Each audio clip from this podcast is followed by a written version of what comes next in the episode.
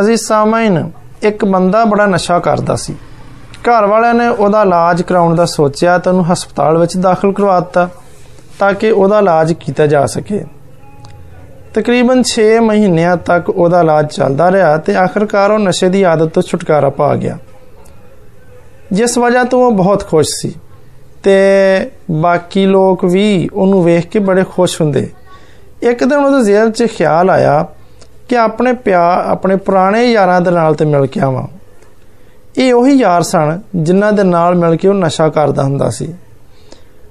ਤੇ ਉਹ ਉਹਨਾਂ ਨੂੰ ਮਿਲਣ ਜਾਂਦਾ ਤੇ ਉਹ ਉਹਨੂੰ ਵੇਖ ਕੇ ਖੁਸ਼ ਹੁੰਦੇ ਨੇ। ਤੇ ਮੁਬਾਰਕਬਾਦ ਦਿੰਦੇ ਨੇ ਕਿ ਬਈ ਤੁਸੀਂ ਨਸ਼ਾ ਛੱਡਤਾ ਹੈ। ਤੇ ਆਂਦੇ ਨੇ, ਹੁਣ ਤੇ ਤੁਸੀਂ ਨਸ਼ਾ ਨਹੀਂ ਕਰਨਾ।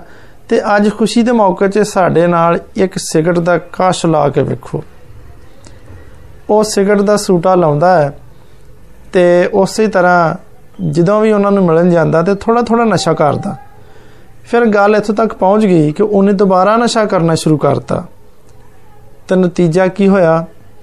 ਬੁਰਾਈ ਛੱਡਣ ਦੇ ਲਈ ਬੁਰੇ ਲੋਕਾਂ ਨੂੰ ਛੱਡਣਾ ਜ਼ਰੂਰੀ ਏ। ਅੱਜ ਸਾਡਾ ਹਾਲ ਵੀ ਇਹੋ ਜਿਹਾ ਹੀ ਏ। ਅਸੀਂ ਬੁਰੇ ਕੰਮ ਤੇ ਛੱਡ ਦਿੰਨੇ ਆ, ਪਰ ਬੁਰੇ ਲੋਕਾਂ ਨੂੰ ਨਹੀਂ ਛੱਡਦੇ। ਬਹੁਤ ਲੋਕਾਂ ਦਾ ਸਵਾਲ ਇਹ ਹੁੰਦਾ ਹੈ ਕਿ ਅਸੀਂ ਬੁਰੀ ਆਦਤਾਂ ਨੂੰ ਛੱਡਣਾ ਤੇ ਚਾਹੁੰਦੇ ਆ ਪਰ ਸਾਡੇ ਕੋਲ ਛੱਡੀਆਂ ਨਹੀਂ ਜਾਂਦੀਆਂ। ਅਸੀਂ ਕੀ ਕਰੀਏ? ਤੇ ਇਹਦਾ ਜਵਾਬ ਇਹ ਹੈ ਕਿ ਤੁਸੀਂ ਬੁਰਿਆਂ ਲੋਕਾਂ ਨੂੰ ਛੱਡ ਦਿਓ ਤੇ ਬੁਰੀਆਂ ਆਦਤਾਂ ਛੁੱਟ ਜਾਣਗੀਆਂ। ਖੁਦਾ ਦਾ ਕਲਾਮ ਕਹਿੰਦਾ ਹੈ ਕਿ ਫਰੇਬ ਨਾ ਖਾਓ। ਬੁਰੀਆਂ ਸੋਬਤਾਂ ਅੱਛੀਆਂ ਆਦਤਾਂ ਨੂੰ ਵਿਗਾੜ ਦਿੰਦੀਆਂ ਨੇ। ਤੁਸੀਂ ਪੰਜਾਬੀ ਦੀ ਮਿਸਾਲ ਤੇ ਸੁਣੀ ਹੋਏਗੀ ਕਿ ਖਰਬੂਜ਼ੇ ਨੂੰ ਵੇਖ ਕੇ ਖਰਬੂਜ਼ਾ ਰੰਗ ਫੜਦਾ। ਇਸ ਕਰਕੇ ਤੁਸੀਂ ਜਿਹੋ ਜਿਹੇ ਮਾਹੌਲ 'ਚ ਰਹੋਗੇ, ਉਹੋ ਜਿਹੇ ਹੀ ਬਣਦੇ ਜਾਓਗੇ। ਇਸ ਲਈ ਆਪਣੇ ਆਪ ਨੂੰ ਬਦਲਣ ਦੇ ਲਈ ਆਪਣਾ ਮਾਹੌਲ ਬਦਲੋ।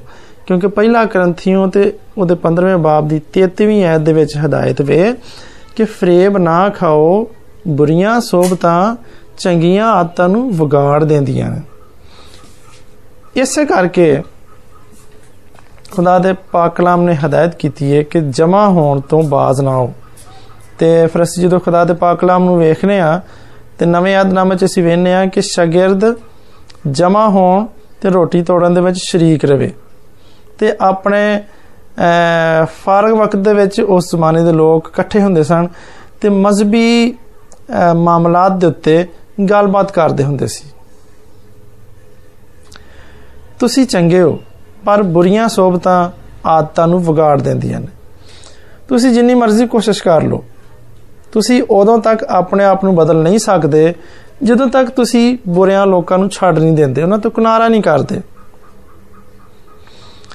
ਪਹਿਲੇ ਗ੍ਰੰਥੀਆਂ ਦੇ ਵਿੱਚ ਉਹਦੇ 5ਵੇਂ ਬਾਬ ਤੇ 11ਵੀਂ ਆਇਤ ਦੇ ਵਿੱਚ ਰਸੂਲ ਹਦਾਇਤ ਕਰਦਾ ਹੈ ਕਿ ਮੈਂ ਤੁਹਾਨੂੰ ਦਰ ਹਕੀਕਤ ਇਹ ਲਿਖਿਆ ਸੀ ਕਿ ਅਗਰ ਕੋਈ ਭਰਾ ਖਵਾ ਕੇ ਹਰਾਮਕਾਰ ਜਾਂ ਲਾਲਚੀ ਜਾਂ ਬੁੱਤ ਪ੍ਰਸਤ ਜਾਂ ਗਾਲਾਂ ਕੱਢਣ ਵਾਲਾ ਜਾਂ ਸ਼ਰਾਬੀ ਜਾਂ ਜ਼ਾਲਮ ਹੋਏ, ਤੇ ਉਹਦੇ ਨਾਲ ਸੋਬਤ ਨਾ ਰੱਖੋ, ਬਲਕਿ ਇਹੋ ਜਿਹੇ ਦੇ ਨਾਲ ਰੋਟੀ ਤੱਕ ਨਾ ਖਾਣਾ।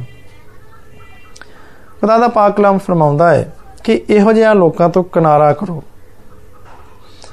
ਆਪਣੇ ਆਪ ਦੇ ਲਈ, ਆਪਣੇ ਖਾਨਦਾਨ ਦੇ ਲਈ ਬੁਰੀਆਂ ਸੋਬਤਾਂ ਛੱਡ ਦਿਓ, ਕਿਉਂਕਿ ਇਹ ਤੁਹਾਨੂੰ ਵਿਗਾੜਨ ਰਹੀਆਂ ਨੇ, ਗੁਨਾਹ ਦੇ ਵੱਲ ਲੈ ਜਾਂਦੀਆਂ ਨੇ। ਰੋਹਾਨੀ ਲੋਕਾਂ ਦੇ ਨਾਲ ਰੋਹਾਨੀ ਮਾਹੌਲ ਵਿੱਚ ਰਹੋ ਤੇ ਤੁਸੀਂ ਰੂਹ ਨਾਲ ਭਰਦੇ ਜਾਓਗੇ ਤੇ ਤੁਹਾਡੇ ਅੰਦਰੋਂ ਬੁਰਾਈ ਖਤਮ ਹੋ ਜਾਏਗੀ। ਖੁਦਾ ਤੁਹਾਨੂੰ ਰੋਹਾਨੀ ਲੋਕਾਂ ਦੇ ਵਿੱਚ ਰਹਿਣ ਦਾ, ਉੱਠਣ ਬੈਠਣ ਦਾ ਫਜ਼ਲ ਬਖਸ਼ੇ ਤੇ ਆਪਣੇ ਆਪ ਨੂੰ ਬਦਲਣ ਦੀ ਬਰਕਤ ਬਖਸ਼ੇ। ਆਮੀਨ।